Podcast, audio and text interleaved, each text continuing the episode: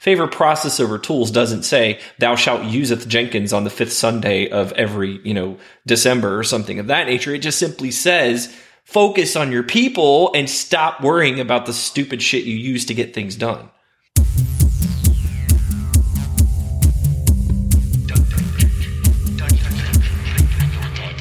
It's time for Arrested DevOps, the podcast that helps you achieve understanding, develop good practices, and operate your team and organization for maximum DevOps awesomeness.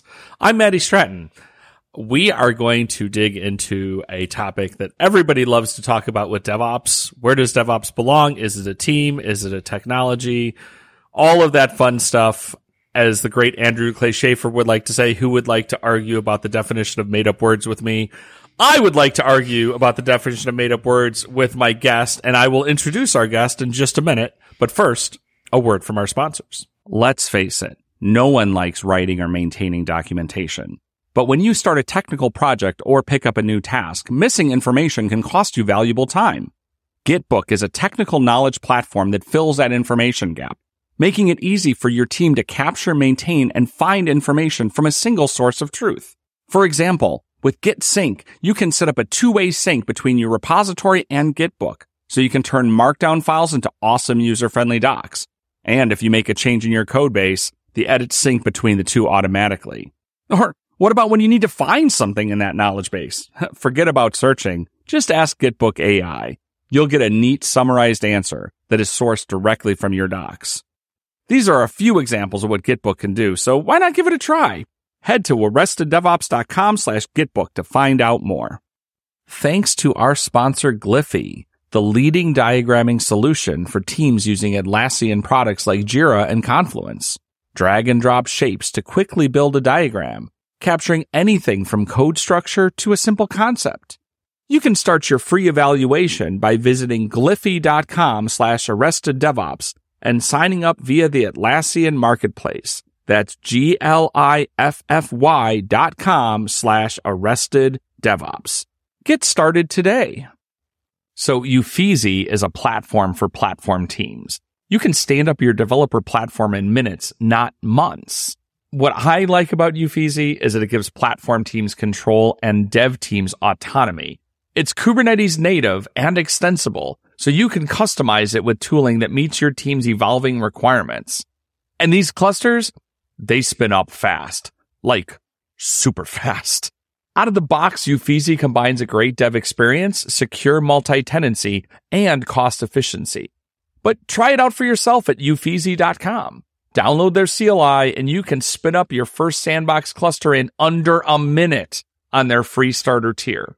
That's uffizzi.com. U-F-F-I-Z-Z-I dot com. Joining me today to argue about the definition of made up words is Jeremy Duvall. Jeremy, thanks for joining me. And why don't you introduce yourself to the Arrested DevOps audience? Sure. Thanks, Matt. Super excited to be here. Probably don't deserve to be on your podcast, so I appreciate it. I'm Jeremy. I'm the founder of Seven Factor Software. Um, we're a software engineering consulting business based in Atlanta, and I've been doing DevOps for a very long time.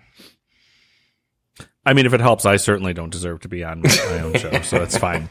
But there, there's a little bit of a funny thing about when we first started doing the show, and there is a little bit of a like, well, they wouldn't just give anyone a podcast, and you're like, turns out they would, but totally fine.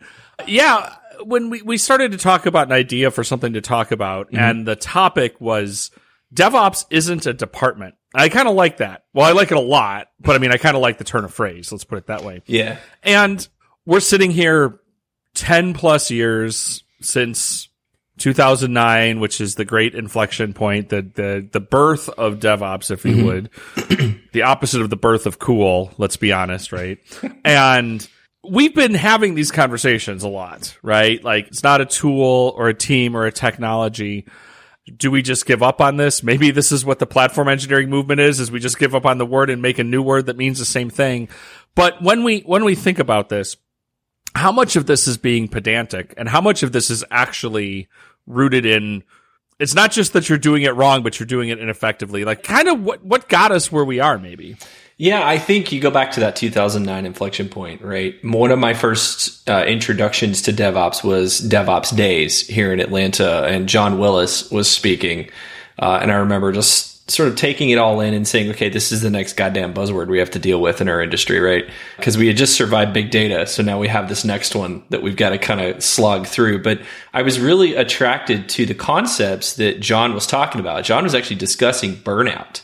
And he told a story about uh, a very talented engineer that he knew, unfortunately, took his own life because of how much pressure was on this individual to deliver. And, and that sort of brought it home to me. The DevOps wasn't just about playing with Jenkins, right? Because we've all played with Jenkins for years. I cut my teeth at a company called Danger. We built the T-Mobile Sidekick, and then I went to work for Steve Ballmer's version of Microsoft. Again, not the version you want to work for. Sorry, Steve, if you're listening, but it was a complete shit show. And then ended up learning a lot about how to deploy software after going to college through those industry jobs. And nobody sat around and said, you know what, we need an entire department to deploy our Jenkins servers. It was like two guys in the basement of, you know, uh, on the air quote tools team that would build all of the machinery that we would then turn around and use to deliver uh, the software that we were putting into production every day. And so I think what what the DevOps movement brought to infrastructure and, and generally to engineering culture in general, in my opinion, that's super valuable is a refocusing on the ideas uh, that developers are humans. Which again, I don't necessarily couple that directly to the DevOps movement, but I think the DevOps movement use that as a vehicle uh, to sort of get this information back out. And then, as with most buzzwords like digital transformation and and big data and all the things that we hate, uh, once the dust settled, it all turned into these giant corporations just took these ideas and they threw them in a department and they did a bunch of like pay scales around it. And they said, now you're a DevOps engineer. And they took their infrastructure teams and just pivoted them over to a different title, but they're doing the same things. And you mentioned platform engineering. I'm sure I'll get to it more on, on the show, but platform engineering to me is the next logical evolution of what DevOps should really be and really should have been taken in the first place. But I think we've kind of gotten away from the original idea ideas that were ingrained in the movement in the first place.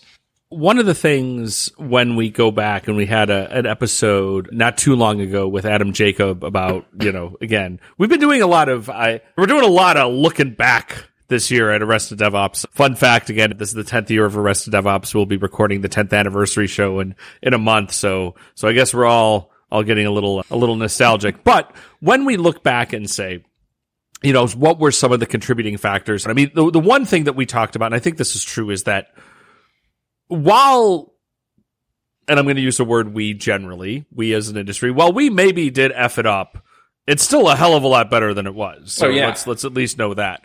But one of the things that I think was really common or, you know, a kind of a running theme in the early days of the DevOps movement was to not be prescriptive. Mm-hmm. There were, there was a lot of talk early on about, well, why isn't there a DevOps manifesto? Like there was the Agile manifesto. And I think Michael Ducey even would talk about this and say, because that's not what this is, right? The, the practitioners were very against this, like telling you the how to do it.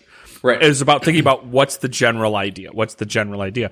And the thing is, people have to do work right? And you can only go to so many DevOps days and like think big thoughts, and then you still have to go and, and sit down. And so, if no one's going to tell you how to do it, when someone else comes along and tells you how to do it, that's a way to do it. So I think we ran into, you know, we started to see this too, where it did become prescriptive in terms of tools and tools are, someone's got to make money. You got to sell a thing. Let's go all the way back. You, you know, you mentioned John Willis and I put a link in the show notes. I have a link to his talk from DevOps Days Atlanta in 2016 on burnout. He's given that talk other places. Yep. And, you know, I'm sure many of our listeners are familiar with this, but we'll bring it up in case you haven't, because we always have different types of, of, folks coming in this. But very early on in 2010, in 2010, in the, the first US based DevOps days in Mountain View, John Willis and Damon Edwards uh, came up with this uh, acronym called CAMS that was Culture, Automation, Measurement, and Sharing. And that was mm-hmm. what DevOps was. And then a year or two later, Jez Humble came along and said, let's also throw lean in the mix. So then you had CALMS and or clams or smulk, depending upon how you want to spell the acronym.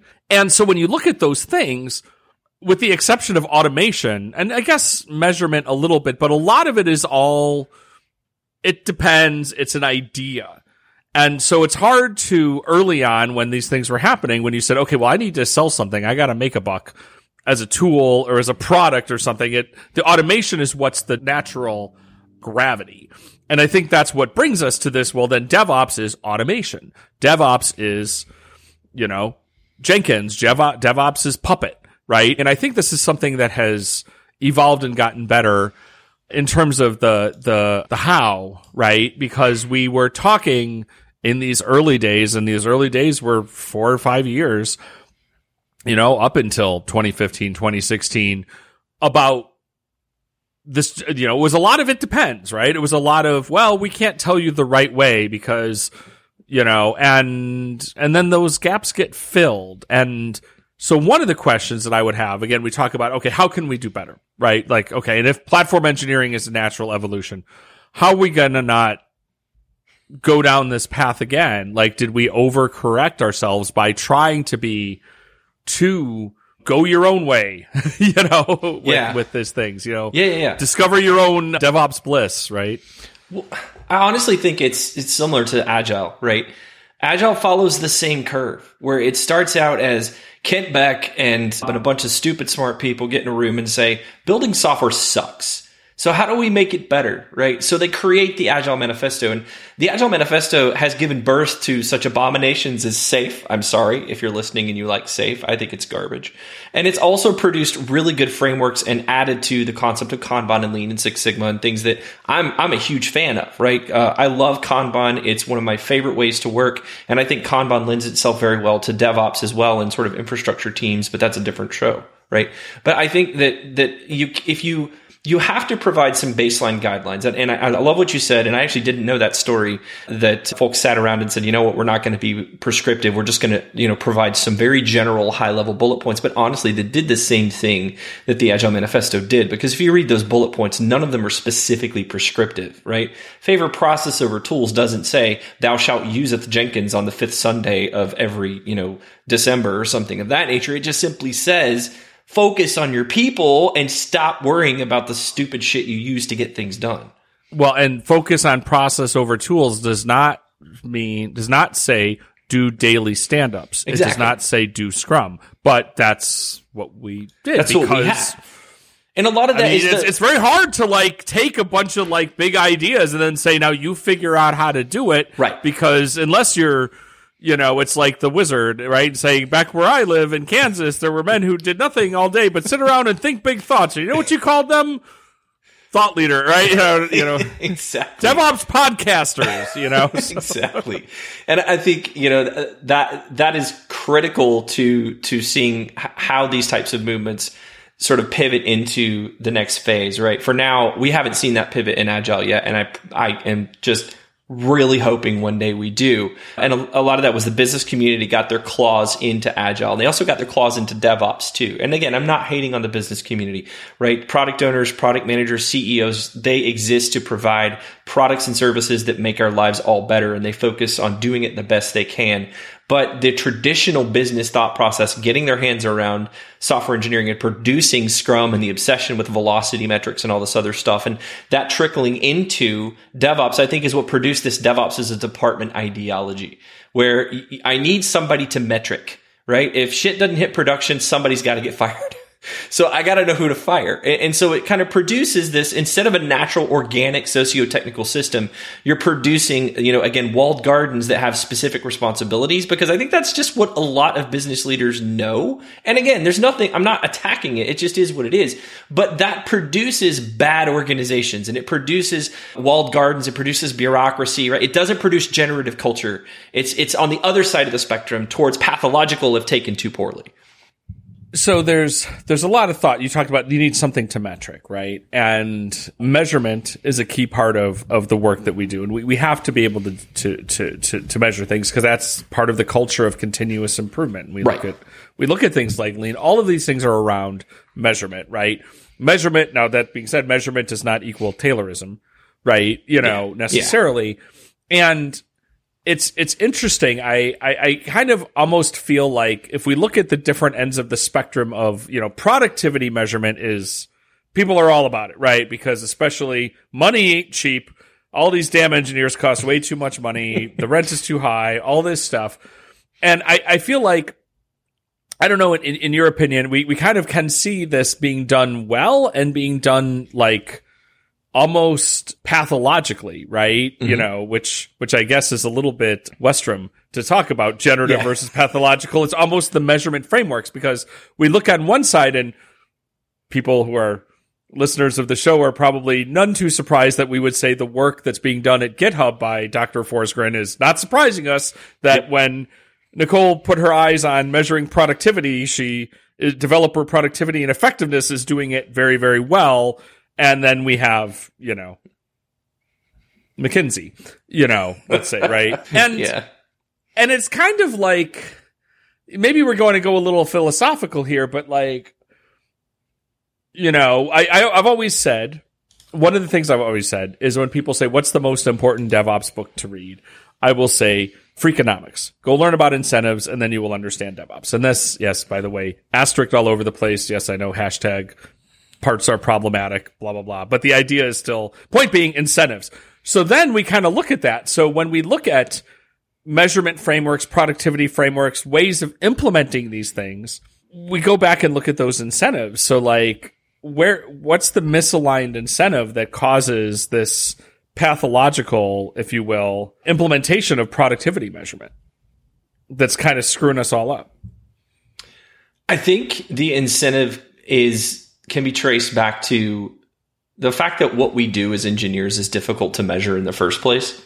Uh, right. So, so the, I, they've tried features. We've tried to measure, okay, the number of features that go out to production, but then, you know, C doesn't really care about that because that doesn't map back to dollars. You know, heaven forbid you work in a scrum framework where they say, okay, put your hours in because we have to, you know, measure your hours versus your velocity points and divide the two. And that's, you know, how much work we can get done in any target, you know, any target framework. So I, I think that measurements are never going to go away, right? A, a, measurement ceases to be a good measurement when it becomes a target. That's the whole cent- centerpiece uh, of of the challenge here. If we're using measurements to make our organizations better via continuous delivery, that is one thing, right? And you look at Abhi Noda and the DX people, like Abhi's was on my YouTube thing. He's amazing. Like he's a great guy and he focuses on, you know, talking to all of these various organizations about how they focus on developer productivity, which is a new thing that's kind of coming up. And he, he and some others are championing this concept of developer productivity is more important than measurement, right? Because we're focusing on things like happiness. And I know that's a bit of a squishy. People are like, bullshit. Who cares about your happiness, right? But I do. Uh, you know, when my teams work with clients, I want them to be happy because they're going to give my clients much better work than if they're pissed off and like, you know, stewing over how a client, you know, made them angry. But I think that there's nothing wrong with measuring what we're doing, but when it becomes targets, that to me is where we're skewing into that pathological territory of holding people accountable to things that may or may not fall apart when a black swan comes along, right? Anti-fragile, right? So uh, great book. I, I, I like a lot of what it says. Some parts are weird because he has a grudge, but anyway, in general, it's a really good framework to think in terms of how do we build teams that don't fall apart when something happens, like someone leaves or, you know, someone has to take an emergency PTO because they broke their arm. Our, our, our engineering systems and our DevOps systems are so brittle that we're not thinking in terms of how they can be more robust and how we can ensure that we avoid those you know black swan problems coming along and completely destroying uh, everything that we're doing. And so you feed that into at the high level this productivity metric idea right? If our productivity metrics are never designed to handle entropy, then they will never be able to handle entropy, which is very common in our industry and it happens all the time. So we have to be able to develop something that allows us to handle those types of cases. And I think, you know, some companies do this really well. You hear about like Google and Amazon and Facebook and like they don't use Scrum and they just kind of put things out there, break stuff, move fast. And to my knowledge, and from the research I've done, they do a really good job at building software internally. I have a lot of friends that work at Google and they're mostly happy. They, they enjoy the systems that they operate in. They're empowered to go and deploy software to production whenever they need to.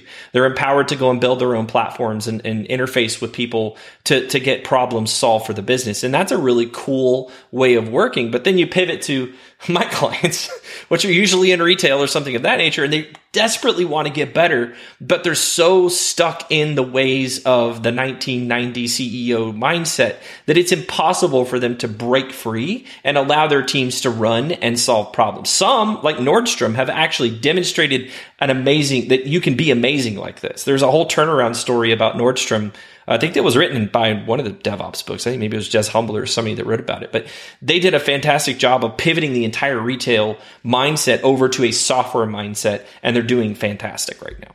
Yeah, at Nordstrom back in the olden days, Courtney Kissler, who is now the CTO at Zulily, you know, really helped lead that transformation at Nordstrom. She did amazing things at Yep. At Nike. And again, I was just looking and see that, you know, Courtney has, you know, written a whole bunch of stuff around platform engineering. There's kind of a pretty cool talk that she gave about building internal platforms for the enterprise. And I'll put a, put a link to that also in the show notes. I, I'm thinking too, we talk about, you know, like again, getting kind of caught into the models that got us where we were and people can think bigger when things are not stressful. And then when the rubber starts to hit the road is when we start to look at that. And I still wonder how much still this ends up in that like frozen middle, right? Organizationally, because I think your CIO, your CEO, your C suites, like they do want to look at it in this generative way. Often, I mean, that's their intent, right? Yeah.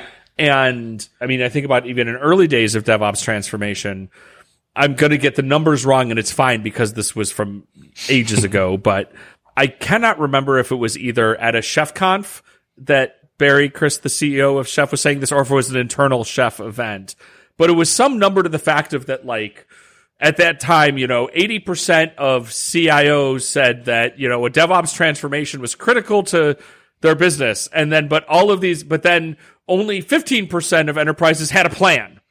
And when you are in that C suite, your, your, your, your job is to be big and strategic and, you know, your reach should exceed your grasp and all of that. And you're also probably a little less threatened by transformation, right? Mm-hmm. Because, Yeah. see- you know, first of all, we can have an argument about the higher you up in the org chart, the safer you are from a reorg, you know, but a lot of times when we talk about a fundamental organizational shift, you know, if you're leading a team and the job of your team is to execute measuring this productivity in this certain way, and then this this radical change comes along, you're going to inherently fight it. This is why we have safe. Safe is how to have agile, but let project managers still have a job Exactly. right? Yep. That's exactly where that happened. And I we saw this when I was at PagerDuty and we go talk to organizations and we talk about the idea of having incident command and, and good new ways of doing incident response. And there were whole teams inside these banks and large organizations I was working with who their job was to be an incident manager. Yeah. And so they actually, for they weren't bad people. I would probably have done the same damn thing. You're like, wait a minute. Hey, this asshole's coming in to basically say that my job shouldn't exist. I don't provide any value, that it should be distributed. You know, so there's some axiom about, you know, making an argument with someone if, you know, agreeing with you means they lose their job or something. I don't know. That's something that effect. So great. So we talked about all the problems. All right. But like, where are you seeing these success? Because clearly some things are getting better. We've said this. Right. We're in a better place than we were 10, 15 years ago. And you see a lot of organizations. You talk to lots of companies. So when they're getting it right, what are the, the indicators? Like, what are the things? Because it's not a whole bunch of failure. There is a No. bunch of failure, or Yeah. failure according to our definition at least. But some people are doing it right, and not necessarily the big behemoths, the Googles and the FAANGs and all this stuff. So these enterprises that you work with, where they are making these transitions, like what are the hallmarks of that? Yeah, I think uh, there are. We're at the point now to where most, if not all, of the Fortune 500s have figured out that DevOps is a thing and we have to embrace these ideas because you have a lot of very talented technical leadership right up and down the chain there. And so usually what I see on a team that that is incredibly successful is that free and open trust to make decisions and to build pave the golden road to production, so to speak, where we're focusing on pushing a lot of the ideas that are around deploying software quickly into our software engineering teams. And that can either be through that aspect where, you know, you have a platforms team or a DevOps team, whatever you want to call it, I don't care what you name it, that are sitting there and developing the frameworks and the ideas and the general vehicle by which your your code gets into production. And you have the software engineering teams, which are cross-skilled a little bit on things like Terraform or whatever technology stack that you so choose. They understand them and they know how to get their app into production quickly with little to no interference from the DevOps teams, right? The DevOps teams and the platform engineering teams. And again, this push to platform engineering, I really do like the rebranding. Uh, I don't want to take anything away from DevOps because it's such a fantastic, um, just a transformational force for our industry. It's, it's amazing. It's done really, really good things for us um, as as a craft, as a software craft. But that shift towards more thinking in terms of we're here to develop platforms, especially with the big cloud services kind of pulling into pulling up shop, right? Because a lot of what we do as engineers is not what we did when I was at Danger, right? At Danger, I had a little dev board and I had my little JTAGs and I would write my firmware and I would flash my firmware to my modem and, and see if it worked and no shit it broke and I got a malloc error and I got to redo all this stuff and just blah blah blah or I had this giant Perl service on my laptop that I would run locally and make sure it works and then you check it in and it gets go through Perforce if anybody remembers Perforce I don't know if they still exist or not J. Paul Reed longtime friend of the show and DevOps Yeah. community person loves Yeah, him yeah. some Perforce Okay, and Perforce and you know it- you could get Paul to like rant for hours about how Git screwed everything up and we should all be using Perforce and ah, everybody's life would be better. don't, I don't think I agree with that I don't know about that, but you know. That being said, yes. How else can we not screw up DevOps, Jeremy? I don't know. How else can we not screw up DevOps, dude? You're asking the wrong guy. No, I, I think we don't screw up DevOps by again just you know commoditizing it. Like everything that's wrong with software engineering today is commoditization and value engineering. And I'm not hating on offshore or nearshore. I'm not saying that those people don't deserve jobs. What I'm saying is that the thought process, thanks McKinsey, that all I do is sit around and write code and I don't add any other value. I know they're not really saying that, but I'm going to hate on them anyway. It is just preposterous, right? And so again, back to the idea of the platform team paving the road to production, cross skilling your engineers. When I build teams, both for myself, for clients, whatever, whatever, wherever I'm at, I always focus on trying to build Venn diagrams across my engineers. I don't want specialists in 2023. Gone are the days of the 20 year C sharp developer, like being the guy that you call because we have so many languages. My master's degree was in programming language design, so I don't care. It all turns into bits on the VM anyway. So who cares what language I'm using? But deciding how we decommoditize the idea of DevOps and it's not just, you know, people that you call on the support desk to get a new server. That's the thing that we have to avoid. And again, the big cloud services, as I was saying previously, they've changed a lot of how software engineering is done in 2023. I don't call up somebody and say, when is my Tomcat server going to be ready? Like I did five or six years ago and then wait two weeks and hope I get it on time to get my software out the door. Now I just log in, write some Terraform, write some whatever chef puppet pick your favorite flavor of tooling and i have servers in amazon with a load balancer with a vpc i have backend stuff i can control my firewall. These are things that you know when i was developing code before all this happened i would have to make phone calls to other humans to do this type of work. The cloud has really unleashed us and it's also very expensive which is another show. Uh, but it's unleashed a lot of the cro- what i like to call the cross skilling of my engineers where they have to learn what a load balancer is. Like i'll hire a developer like out of nowhere and and i'll teach them what a load balancer is it's like their mind is just exploding because they're like wait there's a thing called a load balancer. I don't just run it on my local laptop. I'm like no you deploy the thing into a cluster and so on and so forth. So i think just again avoiding commoditization and focusing on cross skilling our engineers is what's important because the platforms team are software engineers right? They're not infrastructure people anymore. You heard it here first. Here's how to not f up DevOps. I feel like we had an episode of Arrested DevOps in the past with a very similar title to that. Oh, it's not. It was not called "How Not to F Up DevOps," but there was back in 2014 an episode of Arrested DevOps featuring Pete Cheslock, Nathan Harvey, and Randy Harper called "How to F Up DevOps." I will Nice. put a link in the show notes to that. But that being said, we, we have run ourselves towards the end of this show. Speaking of show notes, if you go to arresteddevops.com slash DevOps is not a department, that will take you to this episode's show notes where we, we any any supporting links and information. If you go to arresteddevops.com slash iTunes, you can leave us a review in the Apple Podcast Store. By the way, hey, if you're listening to this show, raise your hand if you're tired of hearing me make reference to the fact that that link is still called slash iTunes when it probably hasn't been called iTunes in a good five years now. I say this every time. You all are real sick of it and say, Matty, you got to get a new joke. So please write me a new joke and I would tell you to tweet it to me, but that won't work either. So I guess you guys are all stuck with the slash iTunes joke. Thanks, Elon. But you can also find us on uh, Spotify, iHeartRadio, Audible, all of those places where fine podcasts are sold or given away for free. Jeremy, this has been awesome. Any places, anything you want to recommend, places that people might want to check out to, to learn more? Was the Library of Congress recommend to, to get more Yeah. thoughts from Jeremy Duvall? Yeah, this is great. Thanks for having me on. You can check me out on LinkedIn. Just look me up. Jeremy Duvall's my name. Or you can check out the company 7factor.io. But yeah, I, I like to whine about the state of our industry. So I appreciate you giving me a chance to do so. This is fair. This is fair. And this has been Arrested DevOps. And remember, there is always DevOps. In the banana stand.